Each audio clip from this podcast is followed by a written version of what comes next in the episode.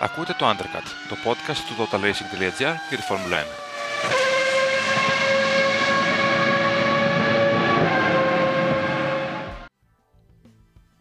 Ξεκινώντας ε, τη σκέψη μου για αυτό το επεισόδιο, το επεισόδιο για το Grand Prix του Μονακό, ε, νομίζω ότι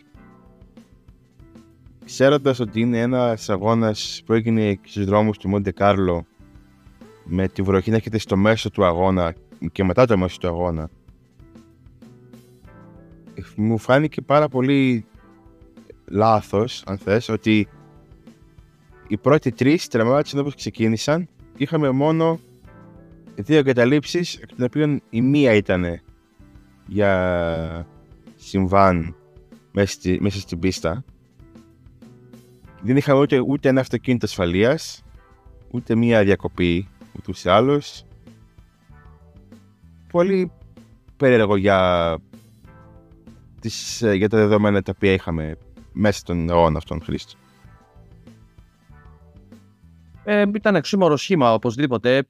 Ήταν ο πιο ενδιαφέρον αγώνας μέχρι στιγμής φέτος, το Grand Prix του Μονακό. Όχι τόσο λόγω των εξελίξεων στην πίστα, θα σου πω Δημήτρη, όσο για την ένταση την οποία μας υπέβαλαν οι οδηγοί ε, καθ' όλη τη διάρκεια των 73 γύρων 78. του αγώνα 78, 73 είπα συγγνώμη λόγω των πιθανότητων που ανέκυπταν με κύλα σενάρια για το τελικό αποτέλεσμα. Και νομίζω ότι επειδή όλα έγιναν μέσα σε. Όλα, ο αγώνας κρίθηκε σε ένα πεντάλεπτο, σε δύο-τρεις γύρους μέσα πρακτικά. Όταν ξεκίνησε η έντονη βροχή, έτσι έγιναν κάποια λαθάκια, κάποιοι, κάποιοι έξοδοι, κάποια τετακέ. Εγκατέλειψε ο Λανστρόλ μόνο. Ε, αλλά πέρασαν στα ενδιάμεσα. Κάποιοι βάλαν και τα βρόχινα. Και από εκεί και πέρα απλά είδαμε ένα μονακό απλά με βροχή, με λίγο βροχή, ας πούμε, στο δόστρωμα. Ε, νομίζω ότι δεν είναι θέμα της πίστας τόσο πολύ αυτός, όσο και της δεδομένη ε, ανταγωνιστικότητας και απόδοσης των οδηγών του πρωταθλήματος αυτή τη στιγμή, έτσι όπως ολοκληρώθηκε ο αγώνας. Το τέλος πάντα κερδίζει ο Ολλανδός. Τόσο Η άλλη κουβέντα που βγήκε είναι ότι το καλύτερο μονακό των τελευταίων ετών, έτσι, μου έλεγες και το περσινό. Διαφωνώ. Διαφωνώ. Είναι το ίδιο, Δημήτρη, να ε, έχουμε να κάνουμε με μία μάχη τεσσάρων οδηγών σε τρενάκι για την ε, νίκη στον αγώνα όπως ε, συνέβη πέρυσι με τη Red Bull και της ε, Ferrari. Και αντίστοιχα το φετινό Grand Prix όπου ο Verstappen παρήλασε και κέρδισε σχετικά άνετα ασχέτως της αυλεψίας του Αλόνσο στο pit stop που ενδεχομένως να κόστησε όχι τόσο τη νίκη όσο μια μάχη για την νίκη. Μια μάχη των δύο στα ίσια μέσα στην πίστα ναι. δεν μπαίνουν στην ίδια ζυγαριά για εμένα. Τα δύο αυτά σενάρια που εξελίχθηκαν πέρσι και φέτος. OK, okay, απλώς εγώ το λέω από την άποψη ότι είχε πιο πολύ ενδιαφέρον και στο υπόλοιπο grid ο φετινός αγώνας. Είχε λίγο πιο κατάξει, λίγο πιο προσπάθειες για προσπέρασμα. Είχε μερικές επαφές. Και πέρσι υπήρχαν. Και πέρσι υπήρχαν. Στην τελική τι θέλουμε, Δημήτρη, ε, να εστιάσουμε στη μάχη στο midfield, στις μάχες μάλλον στο midfield ή στην διεκδίκηση της νίκης; Αν σου έδινα. Όχι προσφέρεται, εσύ εστιάζουμε. Ε, σε ό,τι μάχη προσφέρεται, εγώ συγγνώμη βάζω πρώτα τη μάχη για την νίκη. Ε, OK, okay. απλά και στη μάχη για την νίκη δεν ήταν τίποτα. Είδαμε κάποιον να βουτάει, ας πούμε. Πήγαιναν όλοι φυλαγμένα από ένα σημείο και μετά, ειδικά. Ήταν τέσσερις τους οδηγοί ένας πίσω από τον άλλο. Μην μένουμε στο περσινό, εν πάση περιπτώσει, ας συνεχίσουμε με το θετικό. Διαφωνούμε. Ένα από τα καλύτερα Μονακό των τελευταίων ετών, τέλος πάντων. Ε, δεν έφερε ανατροπές. Όπως και το περσινό θα μπορούσε, Μονακό δεν έφερε. Θα μπορούσε, θα μπορούσε αυτή να είναι μια ερώτηση που από όσο γνωρίζω βάζουμε κάτω από το επεισόδιο όταν αυτό ανεβαίνει στις πλατφόρμες ακρόασης, στο Spotify πιο συγκεκριμένα, για τους ακροατές μας αν αυτό θεωρούμε ότι ήταν το καλύτερο Μονακό των τελευταίων ετών. Okay, ή, αν, Ή η σύγκριση, η σύγκριση με το περσινό. Δεν, οκ, μπορούμε να το βάλουμε. Ναι, φυσικά μπορούμε να το, να, να, να το βάλουμε. Ε, αυτό που ήθελα να πω και να αναφέρω είναι ότι ένα από τα καλύτερα Grand Prix στο Μονακό τα, τα, τα τελευταία χρόνια, αν θα βάζουμε και το περιστό σε αυτή, σε αυτή την κουβέντα, δεν έφερε κάποια ιδιαίτερη ανατροπή. Εντάξει, okay, η τρίτη θέση της Αλπίν και του Οκόν είναι μια έκπληξη και σίγουρα η απόδοσή τους σε όλο το τρίμερο είναι μια έκπληξη, αλλά σε κάθε περίπτωση όπως ξεκίνησαν, έτσι τερμάτισαν οι πρώτοι τρεις. Ε, και υπήρχε πολύ μεγάλη κουβέντα και πριν με κάποιες δηλώσεις του Χόρνερ πολύ γιατί το Μονακό πρέπει να αλλάξει για να βελτιωθεί η ασφάλεια κτλ. κτλ. Ε, εγώ δεν έχω να πω κάτι σε αυτό το τομέα. Όντως το Μονακό δεν είναι η πιο ασφαλής πίστη, μάλλον είναι η πιο επικίνδυνη πίστη του πρωταθλήματος. Έτσι με, με, με μπαγκέρε πολύ κοντά, με τα μενεθέ είναι πολύ μεγάλα, να μην χωράνε πολλές φορές για μενεθέ απλά-πλάι. Σίγουρα δεν είναι κάτι το ε, όμορφο. Αλλά έχοντα έχοντας βάλει τα τελευταία χρόνια έχοντας μπει στο καλεντάρι πίστες όπως η Σαουδική Αραβία που ισχύει το ίδιο, όπως το Αζερβαϊτζάν που εκεί και ισχύει το ίδιο με το, με το χώρο των μονοθεσίων, ε, το Μαϊάμι, έτσι, ε, θα μπει φέτος στο Las Vegas. Είναι σωστό να λέμε ότι το Μονακό δεν κάνει, ενώ κάνει, ξέρω εγώ, ε, δεν κάνει το άλλες πίστες οι οποίες δεν είναι λιγότερο επικίνδυνες σίγουρα από το Μοντε Κάρλο. Το Μονακό δεν είναι όσα προβάλλονται από τη Φόρμουλα 1, θα πω Δημήτρη. Δεν είναι μόνο όσα προβάλλονται από τη Φόρμουλα 1. Η κλειδί, ε, το lifestyle και όλα αυτά τα σχετικά. Και η Φόρμουλα 1 αυτά προβάλλει και δεν είναι σημείο των καιρών αυτό. Ε, το κάνει χρόνια τώρα. Ε, είναι η εξώθηση των οδηγών να ρισκάνουν τα πάντα. Σε μια χάραξη που η παραμικρή αυλεψία έχει οδυνηρές συνέπειες. Αυτή η ένταση που σου χαρίζει το Μονακό και για την οποία μίλησα στην εισαγωγή μου, ε, αυτό το παιχνίδι που μπορεί ανα πάσα ώρα στιγμή να φέρει ανατροπές. Είναι η πεμπτουσία της Φόρμουλα 1 το Grand Prix του Μονακό. Είναι ο πιο εμβληματικός σταθμός του πρωταθλήματος. Και αυτό δεν πρόκειται να αλλάξει ποτέ. Όσες προσπάθειες και αν κάνουν ορισμένοι να διαβάλουν τη φήμη και την έγκλη ε, του πριγκιπάτου και τη σημασία της παρουσίας του, αυτό δεν πρόκειται να μεταβληθεί. Όσα Las Vegas, όσα... Ποιοι, ποια, ποιοι, άλλους προορισμούς να αναφέρω, όσα Μαϊάμι, όσα Κατάρ ή οτιδήποτε άλλο σχεδιαστεί στο μέλλον ε, σε κάποια έτσι ε, περιοχή όπου εστιάζεται η προσοχή γενικότερα και αποτελεί έτσι, σημείο αναφοράς ε, στον πλανήτη. Κοίταξε, ε, συμφωνώ, ε, συμφωνώ πάρα πολύ, να σου το πω έτσι. Ε, νομίζω ότι ε, κατακρίνοντας το Μονακό για το θέαμα των αγώνων που προσφέρει, είναι, όχι απλά να το πω, είναι εξ, εκτός της λογικής που πρέπει να έχει κάποιος γνωρίζοντας τη, τη δυσκολία, τις συνθήκες, τον τρόπο με τον οποίο γίνεται αυτός ο αγώνας και το πόσο οι οδηγοί οι ίδιοι προτιμούν να κερδίσουν ένα αγώνα στο Μονακό από να κερδίσουν 10 φορές, 5 φορές σε οποιαδήποτε άλλη πίστη του πρωταθλήματος. Να ξέρεις με τον ε, τοπικό του αγώνας σε αντιστοιχεία. Αλλά αν κάποιον αγώνα θέλουν να κερδίσουν γενικά, κάποιον έχουν ονειρευτεί να κερδίσουν, όλοι οδηγοί. Αυτός είναι το Μονακό. Για, για, για, για κάποιο λόγο είναι ο αγώνας αυτός που είναι. Ε, τώρα για το θεάματος, εγώ τα ακούω, τα συμμερίζομαι, αλλά νομίζω ότι πολλές φορές η αλήθεια είναι πολύ μακριά από αυτό που θέλουμε να πιστεύουμε. Επειδή δεν μας έκατσε το αποτέλεσμα όπως θέλαμε ή επειδή δεν είδαμε θέαμα για δύο ώρες όπως δεν γίνεται πλέον σε κάθε αγώνα. Έτσι σε αντιπαραβολή των όσων ανέφερα προηγουμένως, ε, αν μπορώ να διακρίνω ας πούμε κάποια έτσι ζημιά, είναι στο κοινό που, έχει, που διαμορφώνεται ακόμα μάλλον και έχει ξεκινήσει να παρακολουθεί Φόρμουλα 1 τα τελευταία 2 με 3 χρόνια. Και αυτό και για αυτό, το, για αυτό το πράγμα Δημήτρη έχουμε και απτά παραδείγματα να αναφέρουμε, βέβαια δεν θα τους εκθέσουμε τους φίλους μας οι οποίοι συνεχώς ε, μιλούν για έναν αγώνα, όπως είπες και εσύ, που δεν έχει κανένα λόγο ύπαρξης και δεν προσφέρει κανένα απολύτως θέαμα. Είναι όσα, είναι όσα περικλείουν ε, τους δρόμους του πριγκιπάτου και δυστυχώς λυπάμαι πολύ που δεν έχουν μοιηθεί ακόμα οι φίλοι της Φόρμουλα 1, οι νέοι φίλοι της Φόρμουλα 1 σε, τους, στους λόγους αυτούς. Και στη σημασία που έχουν για το σπορ και για το μηχανοκίνητο αθλητισμό συνολικά. Τώρα, ε, πηγαίνοντας στα πιο αγωνιστικά, ε, με αυτά τις κατακτήρες οι οποίες ήταν συναρπαστικές, συγκλονιστικές, βάλω τι που θες, ε, και κρίθηκαν στο τέλος. Ε, Όπως περισσότερες φέτος. Όπως περισσότερες φέτος. Και έκρυβαν και ακόμα μια φορά ένα λάθος από έναν οδηγό της Red Bull ή την ίδια τη Red Bull, ανάλογα. Ε, νομίζω ότι η μάχη που περιμέναμε για την πρώτη θέση την χάσαμε. Πρώτον γιατί ήταν πάρα πολύ καλός ο Verstappen, πολύ σταθερός. Έβγαλε ένα stint 50 γύρων με τη μέση γόμα. Ε, με πολύ καλό ρυθμό κτλ. κτλ.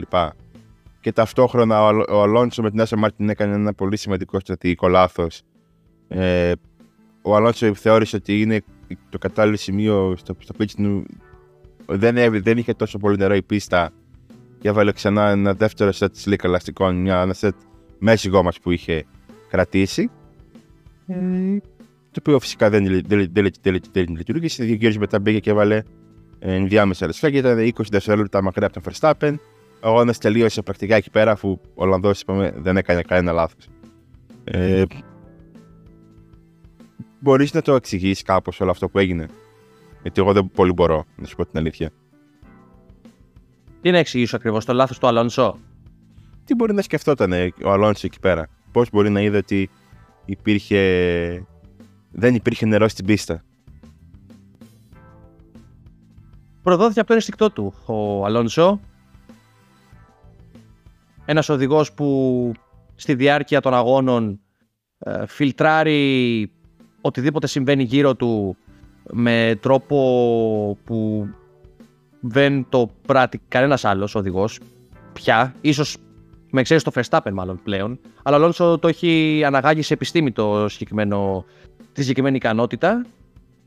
Απλά ήταν ένα, ένα στίχημα, ένα ρίσκο της στιγμής, το οποίο δεν απέδωσε. Θεώρησε ότι η βροχή η οποία ήρθε πάνω από το Μοντεκάρλο θα αποτελούσε παρελθόν και δεν θα απασχολούσε, εν πάση περιπτώσει, τους συμμετέχοντες για το υπόλοιπο του αγώνα, για όσο απέμενε. Γιατί ομολογουμένως ε, περιμέναμε τη βροχή λίγο πριν την εκκίνηση και αυτή ήρθε 20-25 γύρους πριν το τέλος του αγώνα. Ε, και οι προβλέψεις που δίνονταν ε, από τις ομάδες ήταν ξεχωριστές και έφεραν έτσι μια, ε, μια αμφιβολία ως προς το αν και κατά πόσο θα βρέξει εν τέλει. Τόσο απλά. Δεν, δεν έχει... Δεν χρειάζεται ιδιαίτερη εξήγηση αν κάποιος παρακολουθεί τον Φερνάντο Αλόνσο, όσοι παρακολουθούμε τον Φερνάντο Αλόνσο όλα αυτά τα χρόνια, γνωρίζουμε πολύ καλά ότι ανά πάσα ώρα και στιγμή είναι διατεθειμένος να μπει σε διαδικασία να πάρει επιλογές που άλλοι δεν θα τολμούσαν να πάρουν και να βάλουν το χέρι τους ας πούμε στη φωτιά για να ρισκάρουν τα πάντα. Ναι, αλλά ξέρω εγώ, όλοι οι υπόλοιποι μπαίνουν και βάζουν ενδιάμεση εκείνη την ώρα. δηλαδή, μπορείς η ομάδα να του πει, φίλε, οι όλοι οι υπόλοιποι βάζουν ενδιάμεσα. Μήπως έχουν κάτι διαφορετικό στο κεφάλι τους. Όχι να του πει, να του πει όχι, δεν βάζουν ενδιάμεσα, απλά να του πει ότι οι υπόλοιποι έχουν πάρει άλλες επιλογές. Περίμενες τον Αλόνσο να συμβιβαστεί με κάτι τέτοιο; Εγώ το θεωρώ και λογικό. Όχι, αλλά. Και δεύτερον; Μιλώντας για έναν οδηγό ο οποίος υποτίθεται ότι λαμβάνει όλες όλες τις περιλαμβάνσει που γίνονται γύρω του, αν του έλεγε η ομάδα ότι ο Μπότας και ο, ο Μάγνους, όχι ο Μάγνους, ο Πούλκεμπερκ νομίζω, έχουν βάλει τα ενδιάμεσα κινητά πιο, πιο, πιο γρήγορα, ε, θα του άλλαζε λίγο την, ε, την σκέψη πούμε, και την λογική. Πιστεύω εγώ. Δεν ξέρω. Μπορεί όντως να ήταν όνειρο τόσο ε, επίμονο στην άποψή του και να είπε: Όχι, πάμε για slick. Μπορεί να έγινε όλο αυτό. Ήταν και στιγμή, ήταν και στιγμή, ήταν και στιγμή που συνέβαινε το εξής παράδοξο. Έβρεχε στο μισό Μονακό και στο άλλο νομίζω ήταν τελείως τεχνή πίστα. Άρα οκ, μπορώ, να, μπορώ να το κατανοήσω και να το συλλάβω ας πούμε, στο κεφάλι μου το τι ακριβώς πέρασε και από το κεφάλι του Αλόνσο εκείνη τη στιγμή και πόσο δε μάλλον από τη στιγμή που στην Άστον Μάρτιν ο λόγος του Ισπανού είναι Ευαγγέλιο. Ποιος, το, ποιος θα τολμήσει να του πει τι; Ε, καλά, ποιος να του το πει όντως. Απλά λέω, ναι, παιδί μου, μήπως να το ξαναδούν λίγο, όπω και οι ίδιες κάνει να πούμε πίσω στο μέρος στο πάνω. Ακόμα κι αν. Βρε, οκ, αλλά ακόμα κι αν έμπαινε. Ακόμα κι αν δεν έμπαινε για σλίκ ελαστικά και έμπαινε για ενδιάμεσα. Ποιος εγγυάται ότι θα έβγαινε μπροστά από το Verstappen ότι θα κρατούσε την νική. Εγώ πιστεύω ότι. Oh, δεν... Απλώς θα είχαμε μια πιο, έντονη, θα είχαμε μια πιο έντονη μάχη εντός της πίστας. σω θα, θα είχε ακόμα μεγαλύτερη ένταση μέχρι το φινάλε. Γιατί θα είχαν παρεμβληθεί ναι. και. Απλά. Θα, θα είχαμε τους δυο τους, θα είχαμε τους δυο τους, θα είχαν παρεμβληθεί και οι οδηγοί που βρίσκονταν πιο πίσω, πιο αργοί συνδυασμοί, στους οποίους θα έριχναν γύρω οι πρωτοπόροι. Αλλά μετά, αν δεν. μετά, αν δεν γράφει ιστορία. Θα διεκδικούσε Μετά, αν δεν γράφει ιστορία. Έτσι δεν είναι τα πράγματα. Ότι, δεν, είναι το, δεν είναι ότι θα διεκδικούσε την νίκη και δεν έβαζε διάμεση σε εκείνο το σημείο. Είναι fact. Με... Είναι ε, δεδομένο. Εντάξει. Τώρα, ε, στο, στο, στα τρέπατα της Aston Martin, νομίζω ότι το ε, αποτέλεσμα αυτό, φεύγοντας από το Μονακό, είναι χαρούμενοι όχι μόνο για το αποτέλεσμα έτσι, του Αλόνσο, αλλά και γιατί έχουν μια μακροπρόθεσμη συνεργασία και θα γίνουν πρακτικά μια εργοστασιακή ομάδα. Μια ομάδα με τουλάχιστον με εργοστασιακή υποστήριξη στην μονάδα ισχύω τη. Καθώ η Honda ε, θα πάει εκεί, θα πάει στην ομάδα του Silverstone, έτσι. Θα επιστρέψει μετά από πολλά χρόνια, όταν ήταν η Jordan ακόμα. Και νομίζω ότι είναι η καλύτερη λύση και για τις δύο πλευρές αυτή, έτσι όπως έγινε. Ήταν πολύ προφανές. Το συζητάγαμε, Δημήτρη, όταν ανακοινώθηκε το deal ανάμεσα στις δύο πλευρές, ε, στις αρχές της εβδομάδας, στο προήμιο του Γκράμπρι του Μονακό. Ήταν πολύ προφανές δεν υποψιαζόμουν ότι ξέρεις, η Honda δήλωσε πρόθεση να συμμετάσχει ε, στο νέο πλαίσιο ας πούμε, των κανονισμών για τους κινητήρες ε, από το 26 και μετά. Όλοι ήμασταν κάπως, ναι, αλλά δεν, ξέρω, δεν ξέρουμε τι θα γίνει και πλέον η, Red Bull δεν εξαρτάται από αυτούς και ποιο ομάδα θα βρουν και ίσως, ε, ίσως εμπλακούν με την Alpha Tauri που υπήρχαν ας πούμε πληροφορίες ε, που προέκυπταν μέσα από τον όμιλο της Red Bull ότι η ομάδα ήταν πλέον κοστοβόρα και κοιτούσαν τρόπο να την ξεφορτωθούν, που και αυτό διαψεύστηκε να πούμε ε, στη διάρκεια της εβδομάδας. Ε, απλώς θα υπάρξουν κάποιες, ε, κάποιες διεργασίες και κάποιες μεταφορές υπαλλήλων από τη Φαέντσα στην Βρετανία όπου, έχει την, όπου φέρει την έτερη βάση της η Tauri.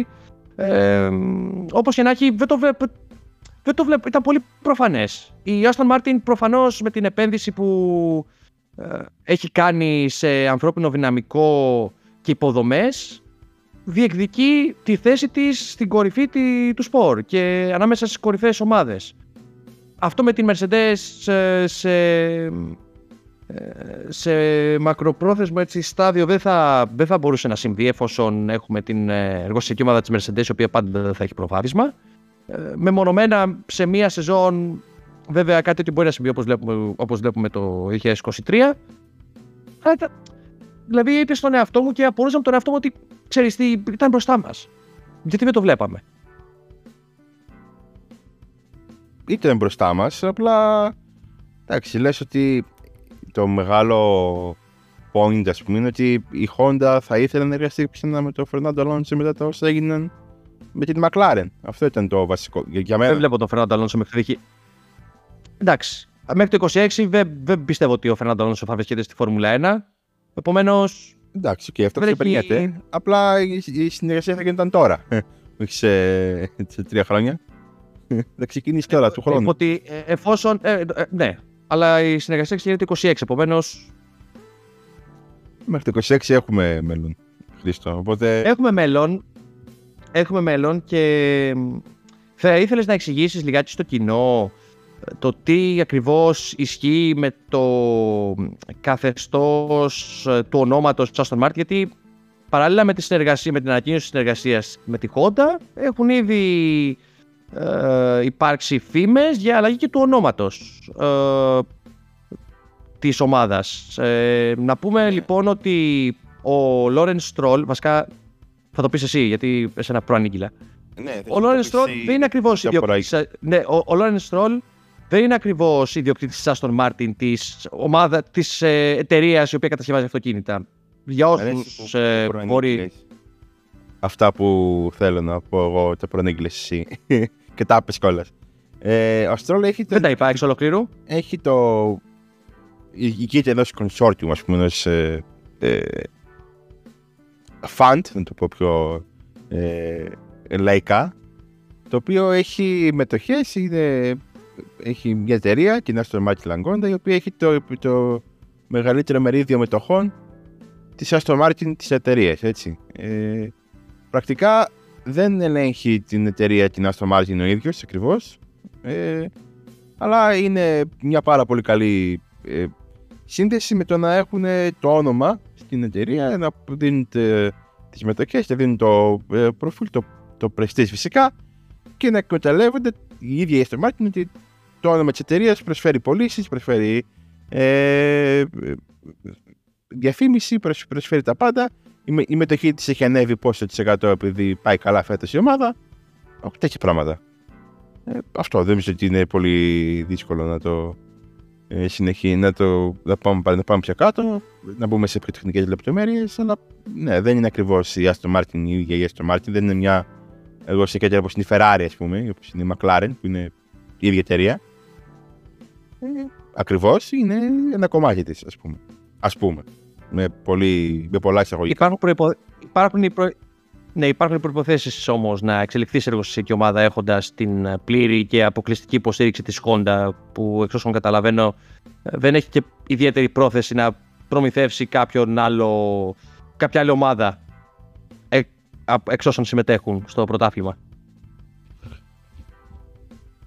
Ναι, δεν ξέρω τι, τι, τι θέλουν να κάνουν. Ε, το, το group αυτό ε, ουσιαστικά είναι, έχει αυτονομηθεί από τη Ford η Aston Martin πλέον, όπως ήταν παλιά. Θυμάστε, Ford, Aston Martin, Jaguar κτλ. κτλ ήταν στο ίδιο στην ίδια εταιρεία. Και ε, νομίζω ότι η Βρετανική εταιρεία θέλει να έχει ένα μεγαλύτερο έλεγχο στο τι ε, εικόνα παρουσιάζεται. Μην εξαρτάται από την Mercedes στη Φόρμουλα 1, να εξαρτάται από μια εταιρεία με την οποία συνεργάζεται, όχι μια εταιρεία στην οποία ε, είναι πελάτης, να το πω έτσι. Έχουμε καιρό να τα σχολιάσουμε όλα αυτά και τις όποιες εξελίξεις ανακύψουν στο εσωτερικό της ε, Aston Martin ή όπως κι αν ονομάζεται έως και το 26. Ε. Λίγο πριν τον αγώνα, ναι, λίγο πριν τον αγώνα στο, λίγο πριν σβήσει τα κόκκινα φώτα στο Μονακό, ε, βγήκαν ορισμένες ε, φήμες, ε, ρεπορτάζ το οποίο προέκυψε και μιλάει για άλλη μια συνεργασία ε, εν ώψη του 24 όμως, όχι με ορίζοντα το 2026 και αυτή πρόκειται για την ε, και πρόκειται μάλλον για την ομάδα της Haas η οποία κατά τα φαινόμενα θα συνεργαστεί με την Alfa Romeo η οποία αποχωρεί από την Ζάουμπερ στο τέλος του τρέχοντος πρωταθλήματος αναβιώνοντας τρόπον τινά μια συνεργασία που υφίστατο τη δεκαετία του 80 βέβαια ε, υπό εντελώς διαφορετικό πρίσμα. Ναι, τότε η Alfa Romeo ήταν ε, πολύ ξεχωριστή εταιρεία από την τώρα. Είναι, είχε δικούς της κινητήρες κτλ, κτλ. Δεν ήταν μια ε, θυγατρική της Ferrari, να το πω έτσι. Ε, και αυτό είναι πλέον. Ε, όχι, ε, εμένα αυτό που μου κάνει πολύ εντύπωση είναι ότι πολλοί δεν κατάλαβαν τι σημαίνει το Haas Alfa Romeo. Νομίζω ότι η Alfa Romeo, η ομάδα, η Sauber, το Alfa Romeo έχει και αυτό το δυστυχές ότι είναι πολύ μεγαλύτερο όνομα από την η Sauber, ας πούμε στο ευρύ κοινό. Νομίζω ότι η Alfa Romeo η ομάδα θα συγχωνευτεί με τη Haas. και θα έχουν. Θα ναι. 9, οι ομάδες ή θα έχουν δύο ομάδες ή τέσσερα μονοθέσια σε ίδια ομάδα. Ε, πάρα πολύς κόσμος. Δηλαδή το έβλεπα και στο Twitter και στα, και στα social γενικά. Ε, δεν καταλάβει ο κόσμος ακριβώς τι έχει γίνει εκεί. Η Alfa Romeo απλά φεύγει από τη Sauber, έτσι, από την ε, ε εμπορική συνεργασία της Sauber, ως χορηγός, ως ε, χορηγός ονόματος, ως ε, μέτοχος κτλ. Και, και θα μπει στην ομάδα της Haas. Φυσικά αυτό είναι μια κίνηση Ε, ενορχηστρωμένη από την Ferrari, η οποία προμηθεύει, θα, θα προμηθεύει κινητήρες ε, στη Haas και θα, ουσιαστικά αποτελεί την ε, ε, β' ομάδα της Ferrari η Αμερικάνικη ομάδα. Ε, ναι, αυτό. Και αυτό ήταν ψηλοπροφανές, να σου πω την αλήθεια. Ε, αλλά απλά όχι τόσο όσο το άλλο. Ε, αλλά νομίζω ότι το αποτέλεσμα δεν θα δεν εκπλήσει κανέναν. Άρρηκτη δεσμή ανάμεσα του Χάς και τη Ferrari. Τίποτα άλλο. Τώρα, ε, θέλω, έγινε πάρα πολύ μεγάλη κουβέντα από την Ήμολα την αγώνα που ακυρώθηκε ε, για τις αναβαθμίσεις που θα έχει φέρει η Mercedes. Και τις λέγανε αυτές από τις δοκιμές εξέλιξης ότι κάποια στιγμή τη χρονιά πρώτες αγώνες θα φέρουν ε, ριζικές αναβαθμίσεις και θα είναι τελείως διαφορετικό μονοθέσιο κτλ. κτλ.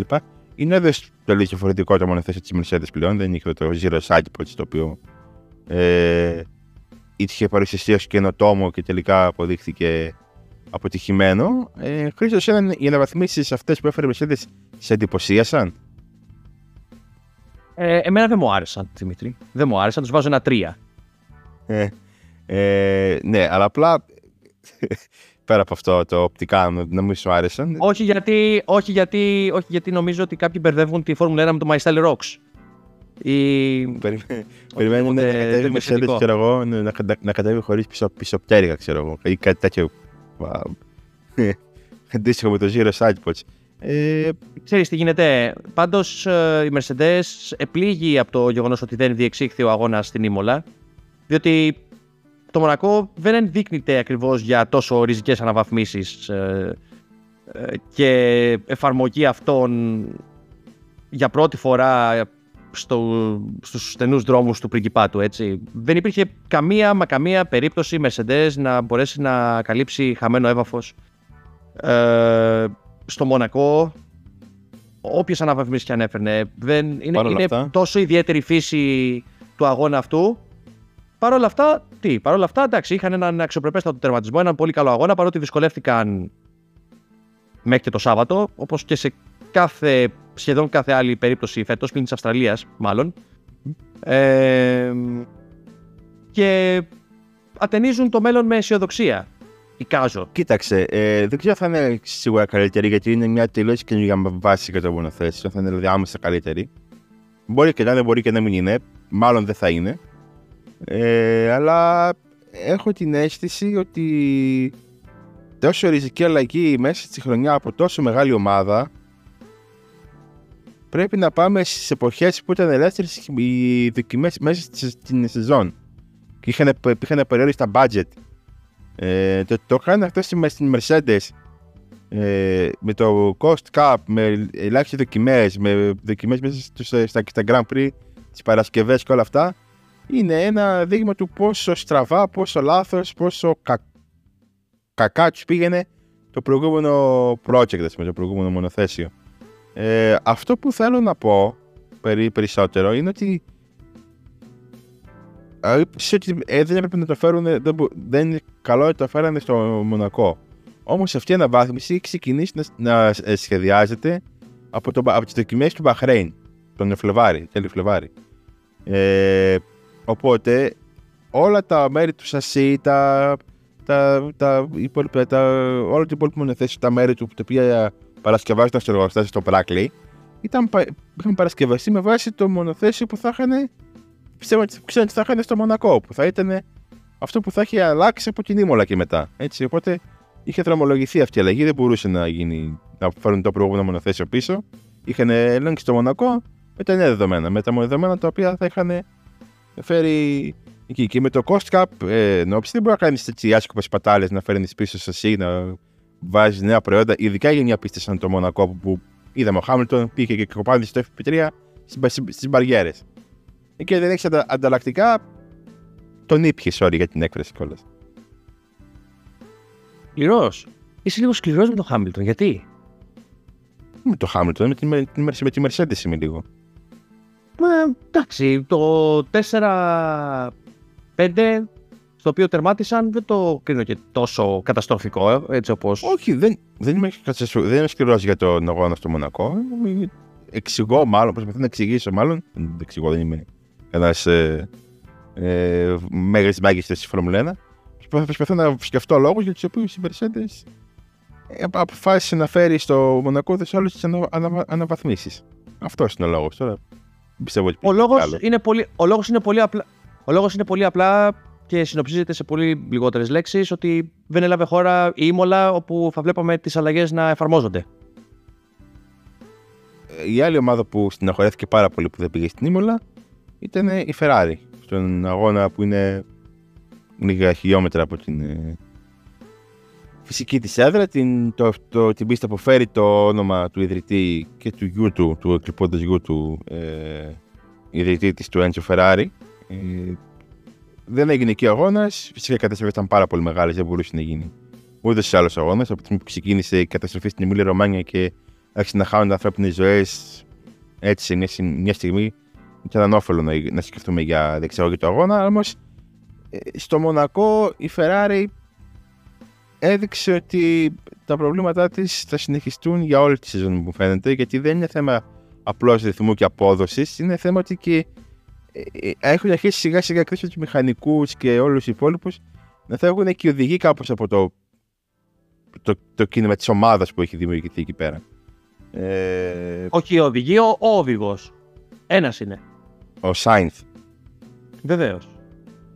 Ε, πιστεύω, πιστεύω εν καιρό θα δούμε και το Leclerc να φεύγει σιγά σιγά από εκεί. Να φεύγει σιγά σιγά ενώ είναι. Με καβάλα άλογο, ελέγχει τα πάντα στην ομάδα. Περνάνε όλα το. Περνάνε, περνάνε αποφάσεις σημαντικές και από το. και από εκείνον. Γιατί όποιος δεν το έχει καταλάβει αυτό, μάλλον είναι βλάκας. Καλά, προφανώς. Ε, τώρα το ότι ρωτάγανε τον Ελεκλέκ ποιον θέλει, τι θέλει, τι δεν έχει σκεφτεί για τον τιμή του και εκείνο γελούσε και έλεγε τι έγινε Λιούι. Δεν θες να έρθεις με δίπλα μου; Ε, είναι ενδεικτικό, αλλά νομίζω ότι και ο Λεκλέκ σιγά σιγά κάποια στιγμή πιστεύω ότι έχει αρκετή. Ε, πώς να το πω. Μπέσα, όχι, αρκετή ευφυΐα. Μπέσα. Έχει αρκετή ευφυΐα ώστε να πει κάποια στιγμή: Ωπα ρε παιδιά, ok, okay, θα, κάνω, θα τρέχουν να πούμε, αλλά δεν κάνουμε και τίποτα. Δηλαδή, μήπως να έρθει και να πάει πού στη Mercedes, και να πάει στη Mercedes όπως ακούγονταν κάποιες φήμες την προηγούμενη εβδομάδα. Α, αυτό θα έχει πλάκα. Ε, θα έχει πολύ πλάκα. Θα, θα, θα έχει πολύ πλάκα. Θα ήθελα να το ρωτήσω, θα ήθελα, θα ήθελα αν, αν κάποιος τολμούσε ποτέ, δεν ξέρω.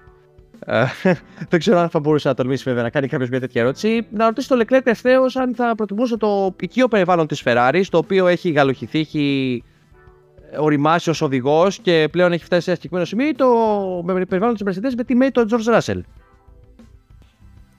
Νομίζω ότι απέναντι σε George Russell, έχοντας δει αυτά που γίνονται με τον Hamilton και τον Russell να, να απαιτεί συνεχώς σχεδόν σε κάθε δεύτερο αγώνα που είναι πίσω από το Χάμιλτον να κάνει στην άκρη ο Ιούζ γιατί είναι ταχύτερος ρε παιδιά. Τώρα κάνετε το βάλτε στην άκρη τον ε, Μπαγλαμάκο. Ε, να, να λέει τέτοια πράγματα. Ε, θα ήθελα πάρα πολύ.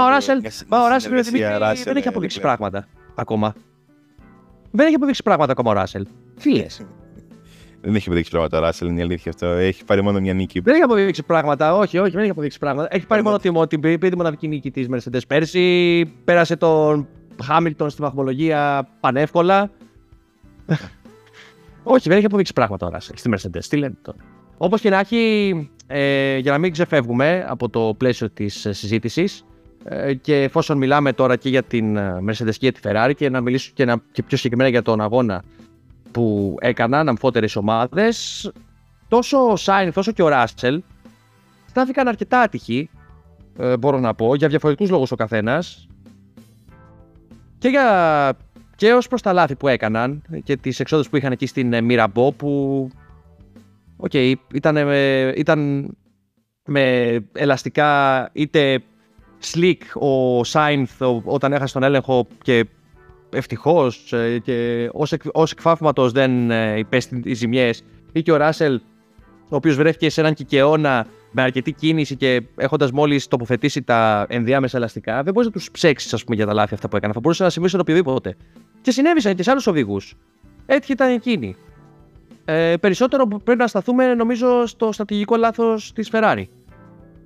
Στρατηγικό λάθος της Ferrari νομίζω δεν ήταν τόσο στρατηγικό λάθος. Ήταν λίγο ανυπομονησία σε συνδυασμό με. Ε, ότι οκ, κάνουμε την πρώτη δυνατή επιλογή και τον Σάινθ και δεν μας ενδιαφέρει πολύ και το τι θα αποτέλεσμα θα έχει γιατί καλώς ή κακώς ο Σάινθ πιστεύω ειδικά μετά τον ερχομό του Βασέρ δεν ενδιαφέρει καθόλου τη Ferrari τι αποτέλεσμα θα πάρει αν δεν διεκδικεί ξέρω εγώ νίκη. Αν διεκδικείς νίκη μπορεί να αλλάξει κάτι. Όσο δεν διεκδικεί κάτι παραπάνω θα τον έχουν και βάθρο να διεκδικεί δεν μας νοιάζει ας έρθει 8 δεν είναι το ενδιαφέρον μας εκεί. Ε, δεν είναι τραγικό. Ε, ok, okay, είναι τραγικό. Γιατί ο Sainz, κυρίως γιατί ο Sainz έχει αρκετά τριήμερα φέτος που είναι ισάξιος έως και λίγο καλύτερος του Leclerc σε ταχύτητα, έτσι. Ε, βρες μου εσύ, πλην του Αζερβαϊτζάν, βρες μου εσύ ένα τριήμερο στο οποίο είναι καλύτερος στο Leclerc φέτος. Σε όλο το, σε όλο το, Μπαχρέιν. τριήμερο, στο Μπαχρέιν. Πες, είσαι στο, είσαι στο Μπαχρέιν που έμεινε από κινητήρα, ok, okay, αλλά και πάλι είναι 4 στα 6 τριήμερα στα οποία ο Σάινθ είναι καλύτερος. Ναι, αυτό. Απλά δεν είναι ενδιαφέρον, δεν είναι για το Σάινθ τη Ferrari, δηλαδή είναι τόσο απλό. Γι' αυτό και ο ίδιος είναι, είναι, είναι εκνευρισμένος, γιατί το, το ξέρει νομίζω και ο ίδιος βαθιά μέσα του. Ότι πρέπει να παίζει δεύτερος οδηγός για έναν οδηγό που δεν είναι τόσο καλύτερος. Έτσι. Ε, δεν είναι Verstappen Perez η διαφορά. δεν είναι Hamilton Bottas. Ε, δεν είναι, είναι πολύ πιο στενά τα όρια εκεί πέρα. Ε, με τον Εσάς δεν έχει κερδίσει τι δύο φορέ μεταξύ τους ε, αναμέτρησες, να το πω έτσι. Ε, ναι, δεν ξέρω. Ε, νομίζω ότι στη Ferrari το θέμα θα λυθεί με ένα μεγάλο μπαμ κάποια στιγμή. Να δούμε ποιο θα είναι αυτό και πού θα γίνει και ποιες θα είναι οι επιπτώσεις του. Ε, που δεν θα λυθεί το θέμα, απλά θα έχουμε πάρει ένα reset όπως έχει γίνει. Θυμάστε τη Βραζιλία του 19 που μέχρι ναι, πριν ναι, ναι. λέγανε όλοι ότι εντάξει, η ναι. Ferrari δεν είναι τόσο χάλια. Εκουμπήσετε μεταξύ τους, βγήκαν όλα στη φόρα. Βελτιώθηκε, ε, έπεσε στον, στον, στον Αδέρι Ferrari για 4-5 μήνες. Μετά άρχισε να βελτιώνεται σιγά σιγά σιγά σιγά. σιγά. Μέχρι που έφτασε πάλι στο peak της τώρα, στις αρχές του 22. Και θα θέλει ένα μεγάλο μπαμ για να έρθει πάλι στο 0 και να ξεκινήσει η, η, η τροχιά προς τα πάνω. Εγώ να σε ρωτήσω κάτι άλλο. Είναι ελπίδες, φυσικά. Να, να σε ρωτήσω κάτι άλλο. Ανεξαρτήτως του στάτους που έχουν οι δύο οδηγοί αυτή τη στιγμή εντός της ομάδας, αν η απόφαση αυτή είχε ληφθεί επί Μπινότο, πού θα είχαν στραφεί τα βέλη ε, των επικριτών; Είναι δύσκολο να μην στρέψεις τη συζήτηση στους οδηγούς. Ειδικά όταν ο οδηγός είναι ο Σάινθ, αυτός που έμεινε πίσω, να το πω έτσι. Αυτός που έχασε θέση. Με του Λεκλέρκ, έκτη ξεκίνησε, έκτη τερμάτισε, ήταν και λίγο άτυχος ή μάλλον κατάφερε ο Ράσελ να πάει πιο μακριά το στint με τα σκληρά ελαστικά και να μπει στα pitch κατευθείαν. Ε, πες αυτό, ok. Okay. Το Σάινθ υποτίθεται. Εγώ πιστεύω ότι ο Σάινθ θα.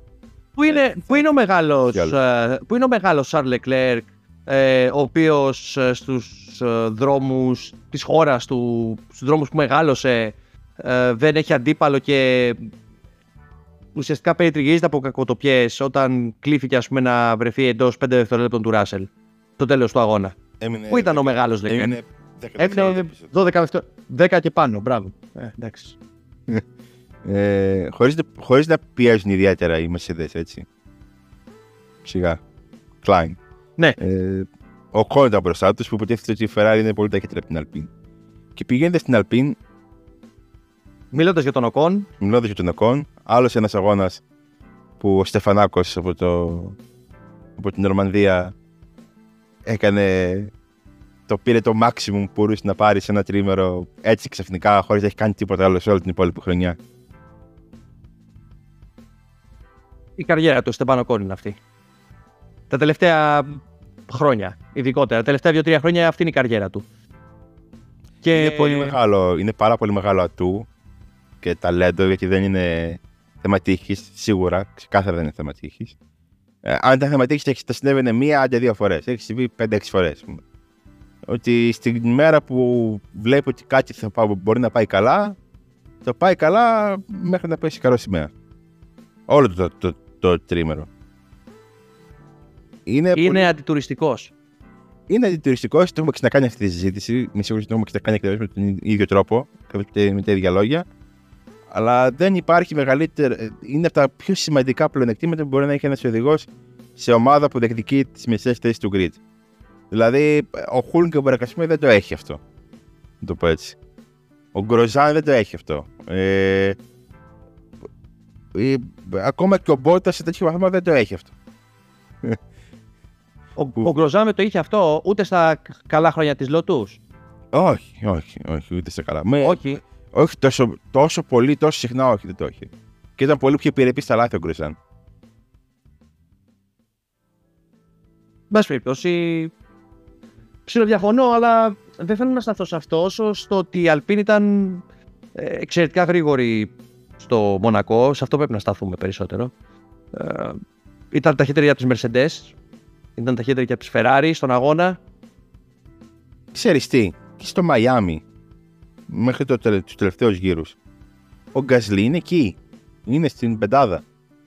Ναι, αλλά έγινε βορά στην επίθεση του. Εντάξει, εκεί δεν ξέρεις τι Είναι γίνεται στο Leclerc. τέλος. Αλλά έγινε στο τέλος, οκ. δεν- αλλά είναι εκεί. Δηλαδή, η Alpine, ok, έχουμε πει πολλά για την Alpine. Ότι δεν έχει μπει καλά, ότι έχει κάνει λάθη, ότι έχουν μπλέξει τα μπούτια τους λίγο.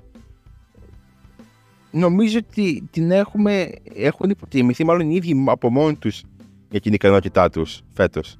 Για την ταχύτητά τους.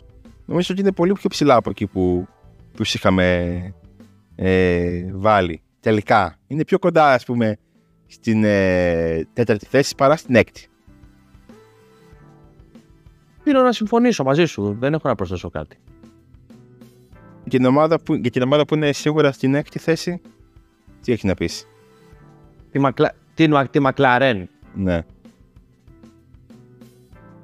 Ένα αξιοπρεπέστατο τρίμερο. Μετά την Αυστραλία, αν δεν κάνω λάθος. Δεύτερη φορά φέτος. Βαθμολογήθηκαν και οι δύο της οδηγοί. Στις δύο τελευταίες θέσεις της βαθμολογίας, βέβαια. Στην ένατη και τη δέκατη. Ο Νόρις με τον Πιάστρι. Ωραίο λόγο. Εμένα μου άρεσε. Δεν μου θυμίζει τόσο πολύ τσιγάρο όσο. Όσο και αν κάποιοι ε, το αντιπαρέβαλαν, ας πούμε, το μονοθέσιο της Μακάτι MCL60 με τσιγάρα. Πάνω κάτω. Έκτη θέση όμως. Έκτη θέση όμως γιατί είναι πολύ ψηλά, πολύ μακριά και οι τέσσερις πρώτες ομάδες και, και αρχίζει να ξεφεύγει λίγο και η Αλπίν από, το, από τα χέρια της McLaren. Δηλαδή δηλαδή, την έχουν, δεν μπορούν να την ε, ακολουθήσουν σε ρυθμό σίγουρα, σε καμία περίπτωση. Ε, τώρα, πάμε με Βαρκελόνη. Έτσι. Ε, Πριν σε- πάμε Βαρκελόνη. πριν πάμε Πριν Βαρκελόνη. πάμε Βαρκελόνη. Ω, Πριν Για πάμε πες. Βαρκελόνη, να, να μιλήσω για κάτι ακόμα. Θεωρείς ε, πρέπουσα τη λογική των αγωνοδικών με τον τρόπο, ως προς τον τρόπο που διαχειρίζονται τις μάχες μέσα στην πίστα. Δηλαδή, είδαμε τον Νίκο Χούλκεμπρεκ να δέχεται ποινή 5 δευτερολέπτων για μια ομολογουμένως επιθετική κίνηση στον ε, Logan Sargent στην εκκίνηση, στον πρώτο γύρο, στη Μυραμπό. Είδαμε τον Κάρλος Σάινφ να δέχεται μαύρη και λευκή σημαία όταν ακούμπησε στα φρένα στο Νουβέλ Σικέιν μετά το τούνελ ε, προσπαθώντας να αποφύγει τον Στεμπάνο Κον όταν δοκίμασε ένα προσπέρασμα ο Ισπανός στο πρώτο κομμάτι του αγώνα και ε, παίρνοντας αφορμή από αυτά τα δύο συμβάντα και την συνολική εικόνα των οδηγών που ιδιαίτερη επιθετικότητα δεν είδα Μήπως έχουμε ευνουχίσει λιγάκι τους οδηγούς, έχουν ευνουχίσει μάλλον τους οδηγούς και επηρεάζεται το θέαμα; Κοίτα, ε, να ξαναρχίσουμε πάλι το θέμα των αγωνιστικών. Ε, είναι αυστη- πιο αυστηρή, είναι πιο αυστηρές οι ποινές, εδώ και αρκετό καιρό θα πω εγώ. Ε, το τον ευνηχισμό ισχύει, απλά νομίζω ότι είναι το αντίθετο, δηλαδή οι μη τιμωρίες ε, σε ε, ξεκάθαρα συμβάντα θα μας αφήναν ανεπηρέαστους. Αυτή είναι η άποψή μου. Δηλαδή ότι δεν υπάρχει τέλειο φάρμακο για αυτές τις ε, ασθένειες που έχει η Φόρμουλα 1, δυστυχώς. Μάλιστα. Ωραία. Ε, κατηγορίες. Ε, το 5. Το 5. Εγώ θα βάζω τους πρώτους 5 Ε, οδηγούς έτσι για τη φάση όπως είναι. Τους πρώτους 5 οδηγούς Ναι. δεν θα βάζεις το... Δεν θα θέλεις να βάλεις κάποιον εκ των Νόρις ή Πιάστρη ας πούμε. Ναι, οκ. Δεν σε τρώει να βάλεις έναν από τους δύο. Ξέρεις τι, αν, αν πιάσουμε τις κατατακτήριες, θα βάζω τον, ε, τον Τσουνόντα πάλι. Μμ. Αλλά στον αγώνα δεν Προδόθηκε τα από τα πήγε φρένα της καλά. AlphaTauri. Ναι, δεν το πήγε καλά. Προδόθηκε από τα φρένα της AlphaTauri. Δεν είναι ότι δεν τα πήγε καλά. Δηλαδή ήταν Ναι, οκ. μέχρι, τον... μέχρι το σημείο που ξεκίνησε η βροχή ήταν εντός βαθμού στην ένατη θέση. Έτσι. Απλώ Όχι, έκανε πάρα πολύ καλό το τρίμηνο και πάλι. Και γενικά η Alfa Tauri ήταν καλύτερη. Βολευόταν πολύ στο, στο, Μονακό, στο Μονακό. Αλλά εγώ τι πρώτε πέντε θα βάζα γιατί τελικά. ξέρω εγώ. Ήταν οι, οι τρεις πρώτοι είναι στάνταρ. Ο Ναι. Χάμιλτον έκανε πολύ καλό αγώνα. Πολύ ήσυχο αγώνα, πολύ σοβαρό αγώνα και καλό τρίμηνο γενικά. Και ο Ράσελ ε, έκανε ένα stint 52 γύρων με την ε, σκληρή γόμα, πολύ χαλαρά και πάλι λίγο. Βέβαια έκανε λάθος κι αυτός. αν δεν έκανε λάθος, αν δεν έκανε λάθος και εκείνος θα κατέληγε ενδεχομένως στο βάθρο ή, μπο- ή, και- ή πολύ κοντά σε αυτό. Ναι, Ε, ήταν πολύ Πολύ πιο κοντά από όσο βρέθηκε. Ναι. Ε, Ε, εντάξει, ναι, δεν έχω να κάνω. Δεν, έχω, δεν υπάρχουν διαφοροποιήσει για μένα. ναι, οκ. Ε, Χειρότερος οδηγός; Λοιπόν, είμαι σε δίλημμα Και εγώ το. ανάμεσα σε δύο. Λανς Στρολ ή Πέρεζ. Κοίτα, Πέρεζ ή Λανς Στρολ. επειδή, και- επειδή και οι δύο teammates του ήταν με διαφορά καλύτεροι του αγώνα, του τριημέρου. Μέχρι του αγώνα. Και γενικά της χρονιάς, ίσως. Ε, η εμφάνισή του και των δύο ε, στο Μονακό ήταν ε, ας ξεχάσουμε ότι υπάρχει. Δεν έγινε ποτέ.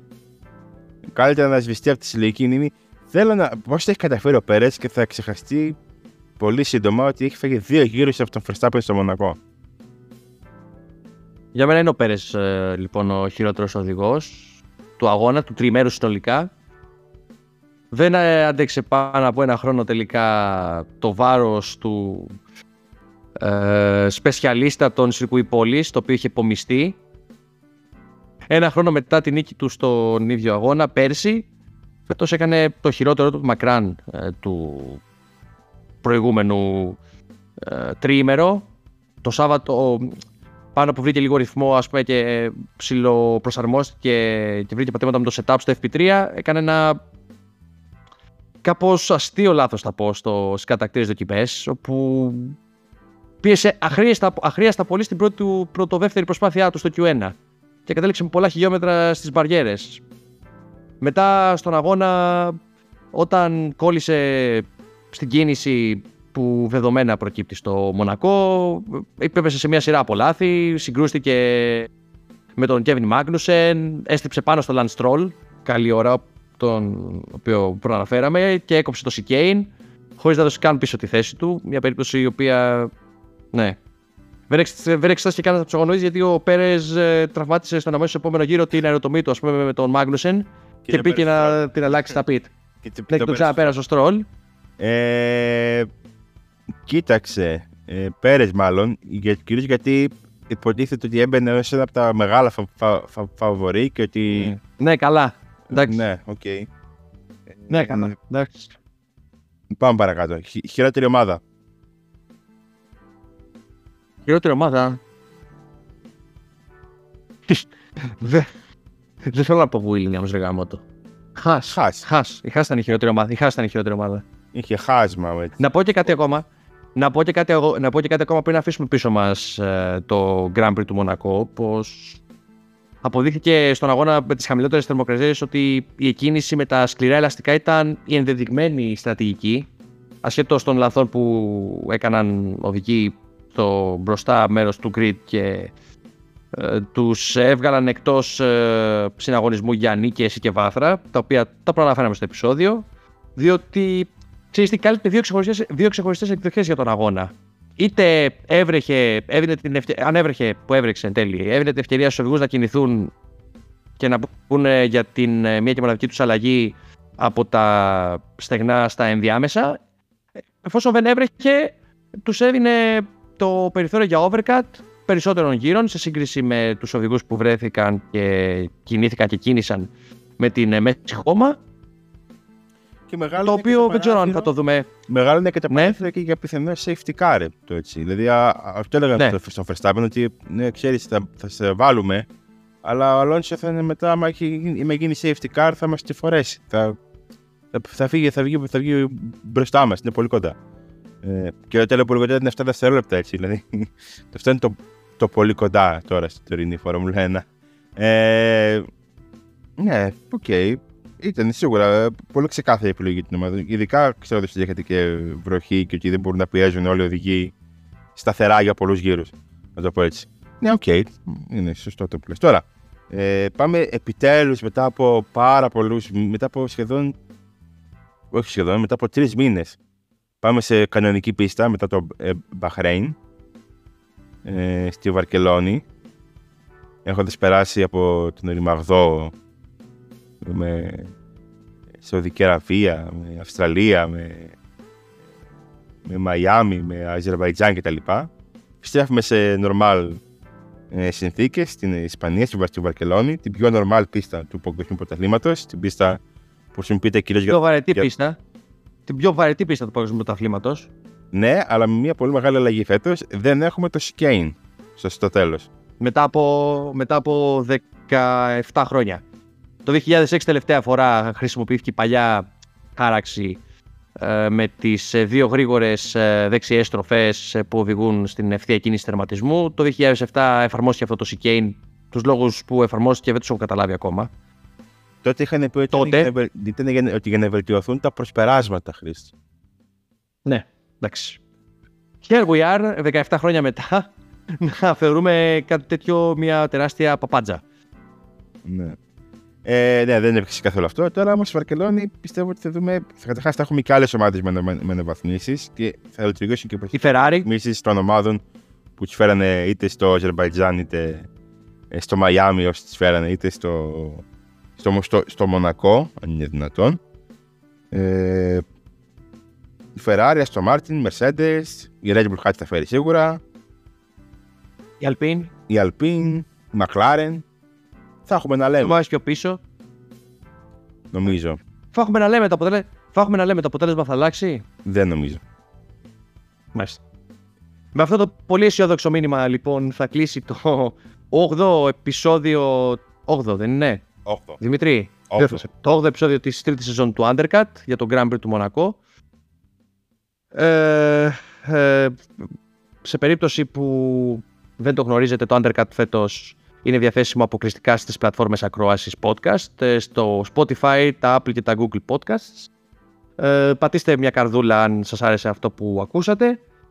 Ε, εννοείται να αφήσετε και ένα σχόλιο ε, από κάτω ή να απαντήσετε και τις ερωτήσεις που μπαίνουν από τους editor, από, από τον editor μάλλον, του Total Racing. Ε, με ευχαριστούμε πάρα πολύ που μας ακούσατε. Ε, ανανεώνουμε το ραντεβού μας καλώς χρόνων των πραγμάτων για την επόμενη εβδομάδα και το Grand Prix της Ισπανίας στην ε, Βαρκελόνη. Ε, από τον Δημήτρη Βούρδα και τον Χρήστο Κανάκη. Να είστε καλά.